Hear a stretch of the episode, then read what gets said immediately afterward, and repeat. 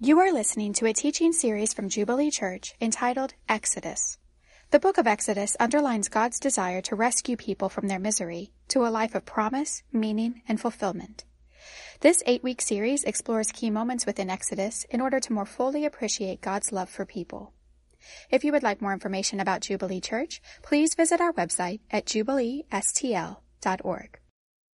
Well, it's the summertime, and uh, with summer comes the blockbuster movie, right? So if you like uh, uh, uh predictable plot lines, if you like uh, special effects, uh, if you like highly paid actors because they spend time in the gym, not necessarily because they're acting skills, and you love, you love, love the blockbuster. Um, if you want something that's a little bit more thought provoking, better acting, you're going to have to wait to the fall. In fact, 13 out of the last, last 16 Oscar winning movies all came out between October and December. And so all, all, those, all those great movies, unlike the movies that you would see in the summer, movies like um, Bad Neighbors 2 or Fast and Furious 8 um, or Ice Age 5. Um, these are all the kind of movies that you will see in the summer because these are the ones that sell. These are this, you know, like we just want to be entertained. I don't want to think. I just want like big special effects. I want a cartoon. I want some suspense. I just,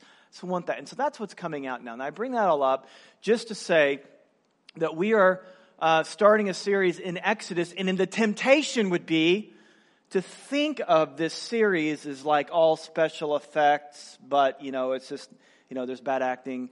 Uh, so I mean, this amazing graphic. It's just, you know, look at that. The parting of the Red Sea. It almost is like a, a movie. In fact, the, the sixth highest grossing movie of all time is about the Exodus. And so you have all these, these things, water coming out of rock, you know, lightning striking stone tablets and creating some laws. You've got the plague part one, the plague part two, the plague part.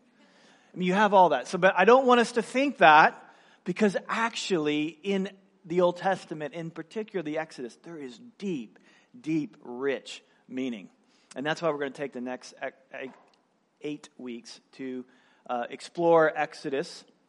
Because we're going to look about, like, man, we were in this bondage in slavery.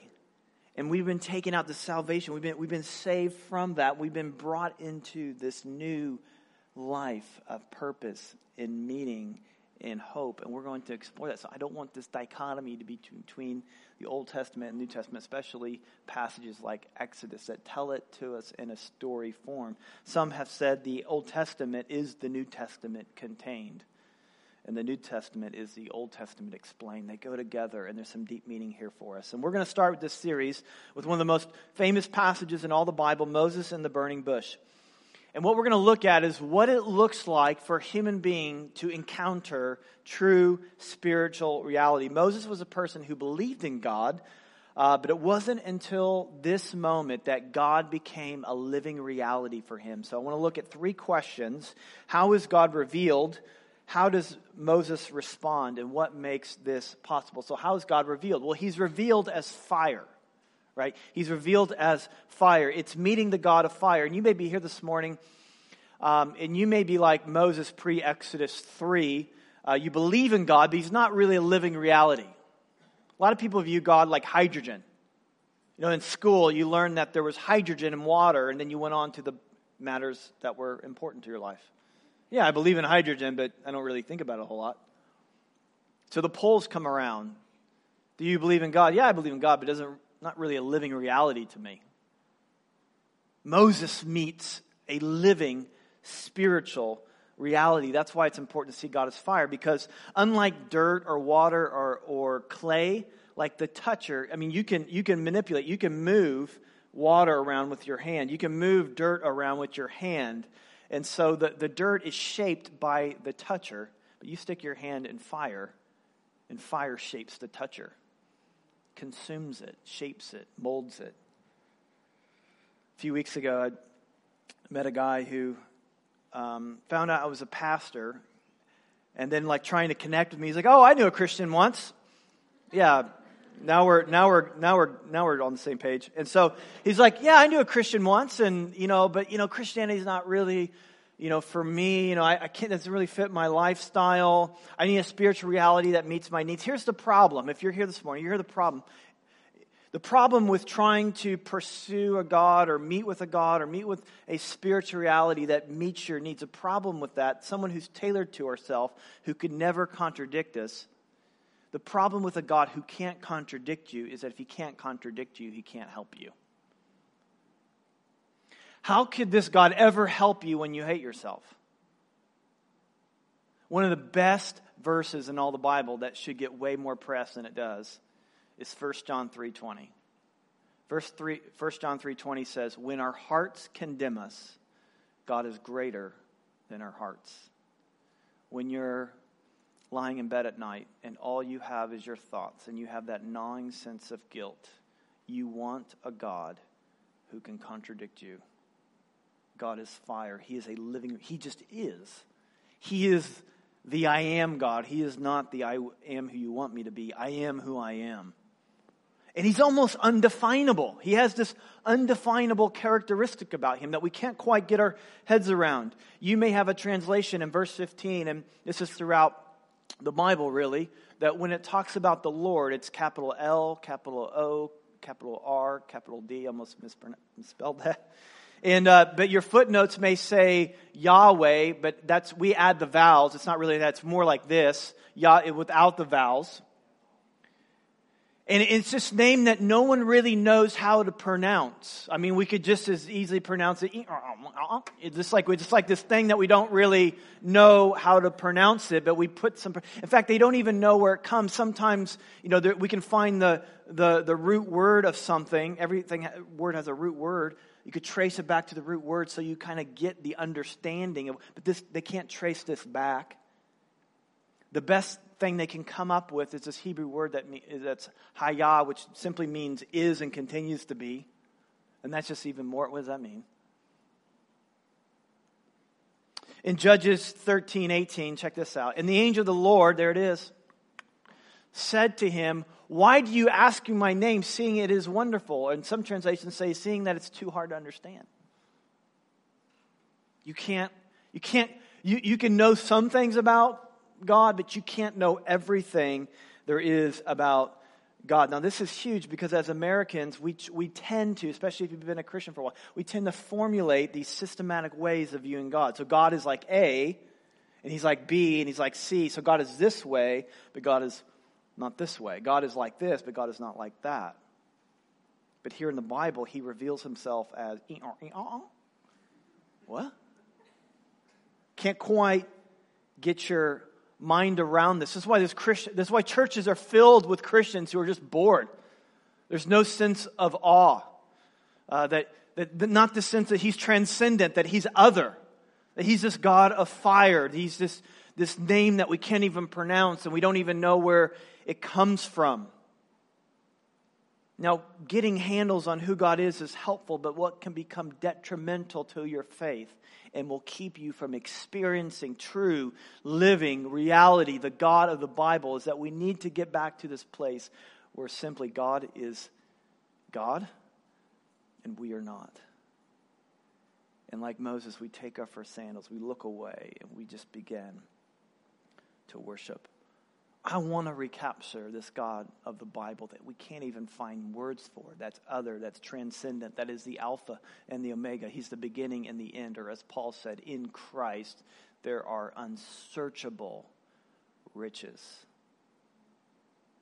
You can know God. In fact, we're invited to know God, but He is not someone that you could fit in a box. He's transcendent, God is other, but it paradoxically, here's another thing that we learn about who God is that he is a pursuer.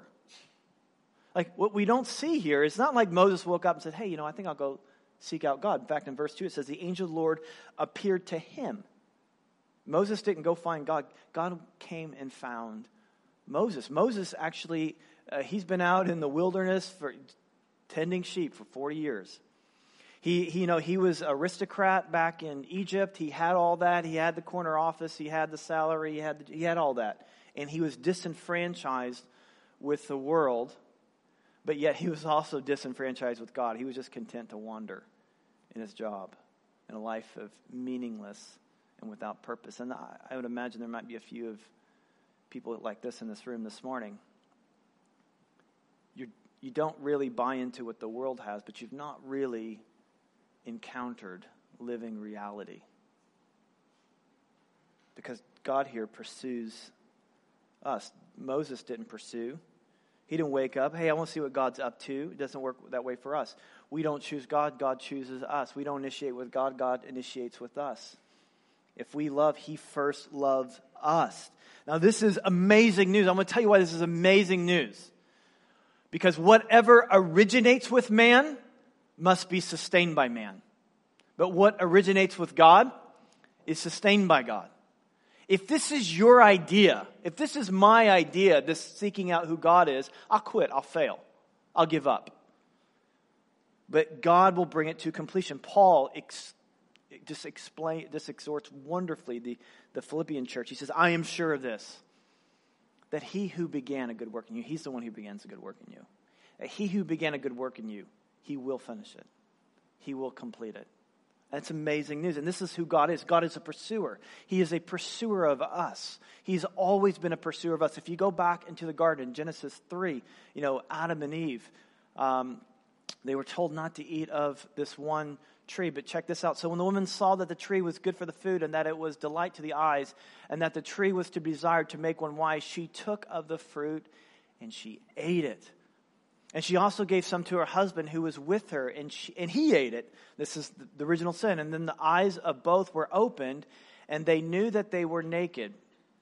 And they sewed fig leaves together and made themselves loincloths. Check this out. And they heard the sound of God walking in the garden. And in the cool of the day, which just means the evening, and man and his wife, they hid themselves from the presence of the Lord. So they weren't looking for God. In fact, they were trying to get away from God, just like you and me, among the trees of the garden. But the Lord God called to the man and said to him, Where are you? Now, why did God say this? Did he just like really not know where they are? And these kids, they're always like taking their clothes off and hiding. Like they're, I can't get a hold of them anymore. Is that it? Here we see in the very beginning man and woman, because of their sin, running away from God. And here we see God not content to see that happen but pursues them in the garden. And he pursued Moses. And it goes on and on and on. It's the plot line through all the Bible. In Exodus 25, as the story continues, and let them make me, this is God speaking, a sanctuary that I may dwell in their midst. Here's a God who wants to be with his people. And you read this through the Psalms and you get in the prophets, and the prophets pick up on this big time. And they're like, they're, God is wanting to come amongst us, and he's going to relate to us in a new way. He's going to have a new name. It's called Emmanuel, God with us. And then the gospel writer John starts off, in the beginning was the Word, and the Word was uh, made, what's that word? Flesh it's like God's up in heaven. I got to get down there. I got to get down there. I got to get down there. And the angel's like, chill out. You have like forever. And he's like, I got to get down there. Being in a tent is not close enough. Being in a garden is not close enough. I got to take on flesh. And the word became flesh and dwelt among us. And then began to go through the crowd. This is, this is amazing. It's subtle, but it's amazing. He began to touch people the God who's untouchable, who is other, who's transcendent, begins to touch people. And he let people touch him. The untouchable, transcendent God becomes touchable. And then he began to teach his followers things like this. In, in me coming to earth, Jesus says, the kingdom is here. The kingdom of heaven is now here, pray this way. Here's how I want you to pray. Our Father who art in heaven, hallowed be thy name. Thy kingdom come, thy will be done on earth as it is in heaven. And as he began to teach them about the kingdom, I want you to live in such a way, live under his rule and reign, because when you live that way, there's a sense to which God's kingdom, God's heaven becomes to invade earth. Now, this is huge because we often see religion as like man's attempt to get God, but God doesn't reveal him as like man, like man like tries to get to God, but this is God coming down into our world, heaven coming to us. And it and this plays out in how we our, our sales pitch, right? In evangelism. Evangelism is like, hey, you want to get out of here? Is that really what's happening? Is, is this like us trying to escape this world to get to God? Or is God the one throughout history who has come repeatedly to invade our world? So maybe the question isn't, do, I, do you want to go to heaven? Maybe the question is, do you want heaven to come to you? Because God is a God who pursues. Revelation 21, or excuse me, Revelation 3, before we get to Revelation 21, Revelation 3 says, I stand at the door and I'm knocking, I'm pursuing. And then this one, go back there, please. This one says, And I heard a loud voice from the throne saying, Behold, saying, The dwelling place of God is with man. He will dwell with them, and they will be his people, and God himself will be with them as their God. God is a pursuing God, He is going after people. Well, what do we do then? How do we respond to this? What did Moses do? Well, he went over.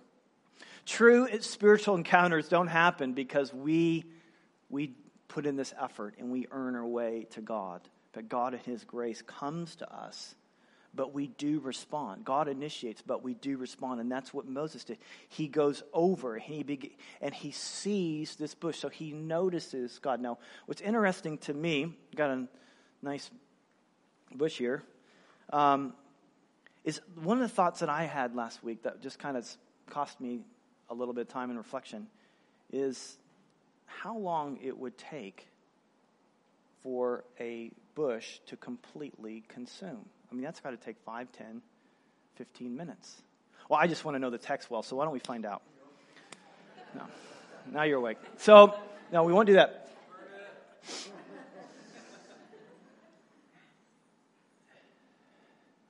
Moses, this is fascinating. Moses sat to, to notice that the bush wasn't actually being consumed.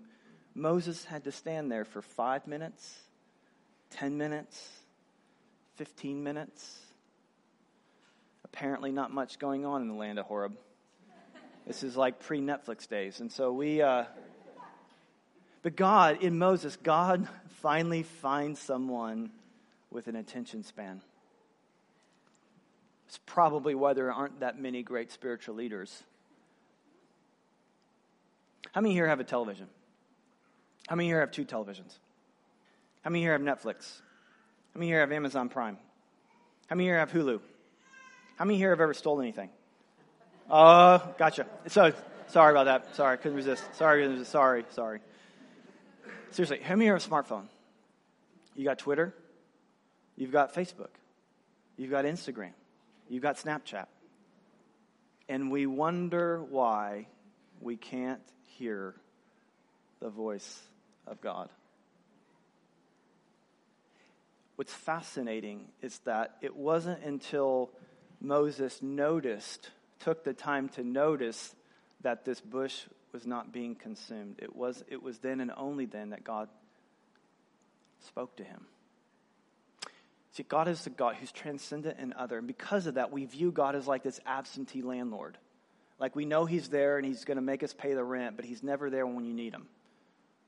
So he's just there doing his deal, and I'm here doing my deal. But he is other, but he is the God who pursues. He is the one who comes amongst. He's the one who wants to live with us. He is the one who dwells inside of us if you are a believer and all around us. God is in the most mundane things. And so when we wake up each day, God is at work. In fact, Jesus says that. He says, My Father is always at work. So maybe it's not so much that you, we don't really notice God, or that God's not there to be noticed, but we just don't notice him, that he's that we're not paying attention. It takes time. That you have to you have to sit there, you have to wonder to slow down enough to notice him. But it's not noticing him isn't enough. Moses, he had to turn aside, and that word turn aside means detour. He had to leave his sheep. He had to leave the, the ordinary business of life. He had to set, he had to notice God. He had to have patience, but he also had to take a time out I'm going to go and I'm going to encounter and connect with God. He had to slow down to hear what God has to say. And this isn't just this isn't just true for those who are who've never have experienced God before, but this is for all of us. If you're a Christian, want to con- continue to experience God in your life, first of all, you have to slow down and notice Him. and then you have to take a detour in your life. Now, why is this possible? Why is having encounter with God possible? Well, at first glance, this passage, the most puzzling thing about this passage is the burning bush. I mean, that's the thing. Like, wow, how could a bush be burning but not be consumed by the fire? How, that's a, a puzzling thought. But that's actually not the most puzzling thing. Um, when Moses recognizes the burning bush and goes over, what is the first thing that God says to Moses? He doesn't say, Here, come here, I want to give you a hug. He says, Stop! For you are, you are standing on holy ground. Not you're about ready to stand on holy ground. You are standing on holy ground. Now, for those of us who've read the Old Testament before, know that when you are when you touch something connected to God's presence, it's not good news for you. If it's a mountain, if it's the Ark of the Covenant, if it's a, if there's a certain place, a certain time that when you like there's like a you know a, a cow bumps up into the Ark of the Covenant accidentally and dies. God's presence was holy, other, transcendent. It could not be touched. It could by um, by something that was unholy. Well, here's Moses who wasn't about to be on holy ground. He was on holy ground. He was in the fatal zone. Yet he's not consumed. Why is he not consumed? Um, so when God says, take off your sandals, I mean, he's in the fatal territory, but he does not die. Uh, but it's not just that. I mean, if you read on in the passage, I mean, God, I mean, excuse me, Moses begins to talk back to God. He begins to whine, God, why do you, I don't want to do that. And he begins to whine back, and he has this kind of banter. And so the biggest puzzle to this story isn't the fact that the burning bush doesn't get consumed by the fire. The biggest puzzle is how can Moses stand in the presence of God and not be consumed? Well, the answer is in verse 2 the angel of the Lord. It's the angel of the Lord in the bush. So the angel of the Lord is mediating this conversation and is mediating uh, Moses with God and God with Moses. It's the angel of the Lord that's mediating this presence, but it's no ordinary angel. In fact, it's not an angel. Um, if you read in Revelation, particularly in chapter uh, 21, these angels are so magnificent that people are, are wanting to are starting to worship and the angel like shuts it down says you don't worship me. I'm not the one to worship. You worship jesus. But here he doesn't shut it down but allows this worship to happen. That's because it's not an angel. So who is this? Well if you fast forward a few hundred years there's um, there is uh, some religious leaders who are arguing with this young upstart teacher named Jesus and saying, How dare you contradict us? Don't you know that we are the children of Abraham? Are you greater than Abraham? And the young teacher gives like the most amazing answer ever. He replied, Truly I say to you, before Abraham was, I am. Now, it would have been something if he would have said, Now, before Abraham was, I was. But then all he would have been saying was, I'm 3,000 years old, and they would have just, what an idiot, and forget about him. But Jesus said, Before Abraham was, I am. And they immediately tried to kill him because claiming to be God and not really being God was utter blasphemy. But this wasn't the first time Jesus said, I am. He said it here, but he also said it from that burning bush with Moses. He said, I am. I am. And it's only through Jesus Christ that Moses is able to stand in the fatal zone. It's only through Jesus Christ that he's able to have stand in the presence of God to have this encounter. Otherwise, he would have been a goner. It's through the cross that we see just how loving Jesus is and just how holy he is. Because of the horror of the cross and the wrath of God towards sin, we begin to see how ugly sin is and seeing how terrible that we've been. We see that in the cross, but we also see how loving he is that he paid the ultimate price. A holy God just can't sweep sin under the rug, but a loving God can't bear to see us die in our sins. He has to come running after us. And that's what we see in Jesus. A God that we just make up and accepts us the way we are. It's a love that doesn't cost anything. There's no whips, there's no nails, there's no spears, there's no thorns. God is holy. He had to die for you. But He's loving that He was glad to do it. How do you know that you've had this encounter Well, you answer the call. See, Moses answered the call. See, he had this conversation, and God's like, hey, come here, come here, come here.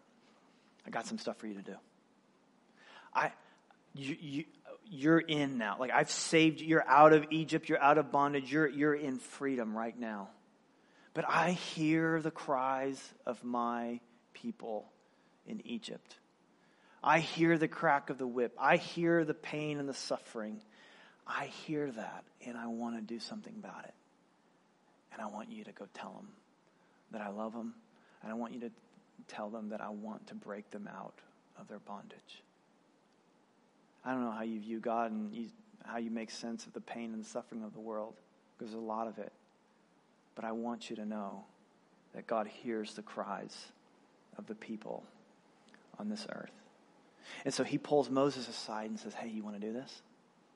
And he pulls you and I aside and says, I hear the cries and the sufferings of those in South City, in Kirkwood, at the lake, in Washington, and all over the world. I hear the cries. Hey, you want to come do some stuff with me?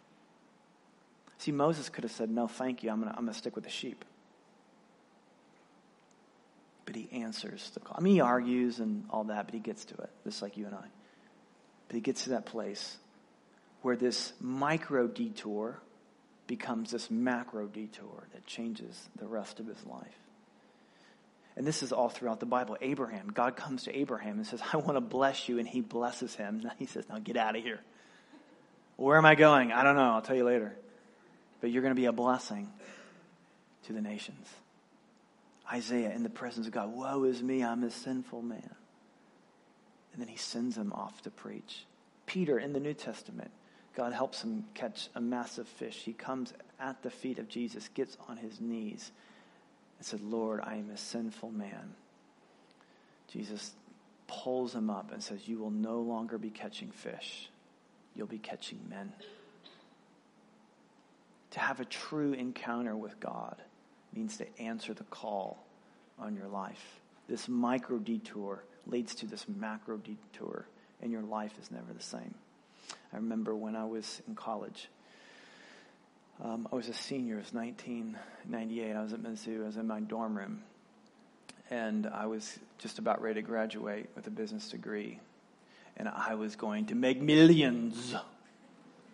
Ask me how it's going. It's not going so well. And so we, um, but I had this, I was going to go, and this, this was my passion, and this is what I was going to go for. And then God, and I, I just, I couldn't even spell church. I, much less like trying to like ever think I was ever wanting to be a part of a church.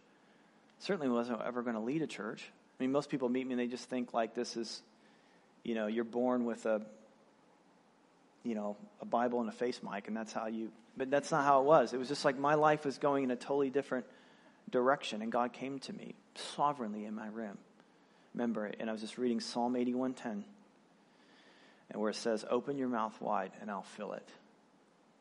And at that moment, I mean, two things became real to me. One is God is a living God, and He's real, and He spoke because I would never, the way it impacted me, I would have never thought of that. And the second thing is, I, I, he was inviting me into this new life, and that set my. I, I ended up being a stockbroker for six years, but it's a longer story. But that, but that put me on a totally new trajectory this micro detour in my day, listening to God, what is that, 19 years ago, led to this macro detour of my life. And my life is a total shock to me. Would have never planned it. Your life is meant to be the same. It's not that you would go into, you know, full time ministry per se, but God has a God has a job for you beyond your job. God has a call on your life. He's got He hears the cries of people that you work with. He hears the cries of the people in your neighborhood. He says, Come on, you want to do some stuff? Will you answer the call?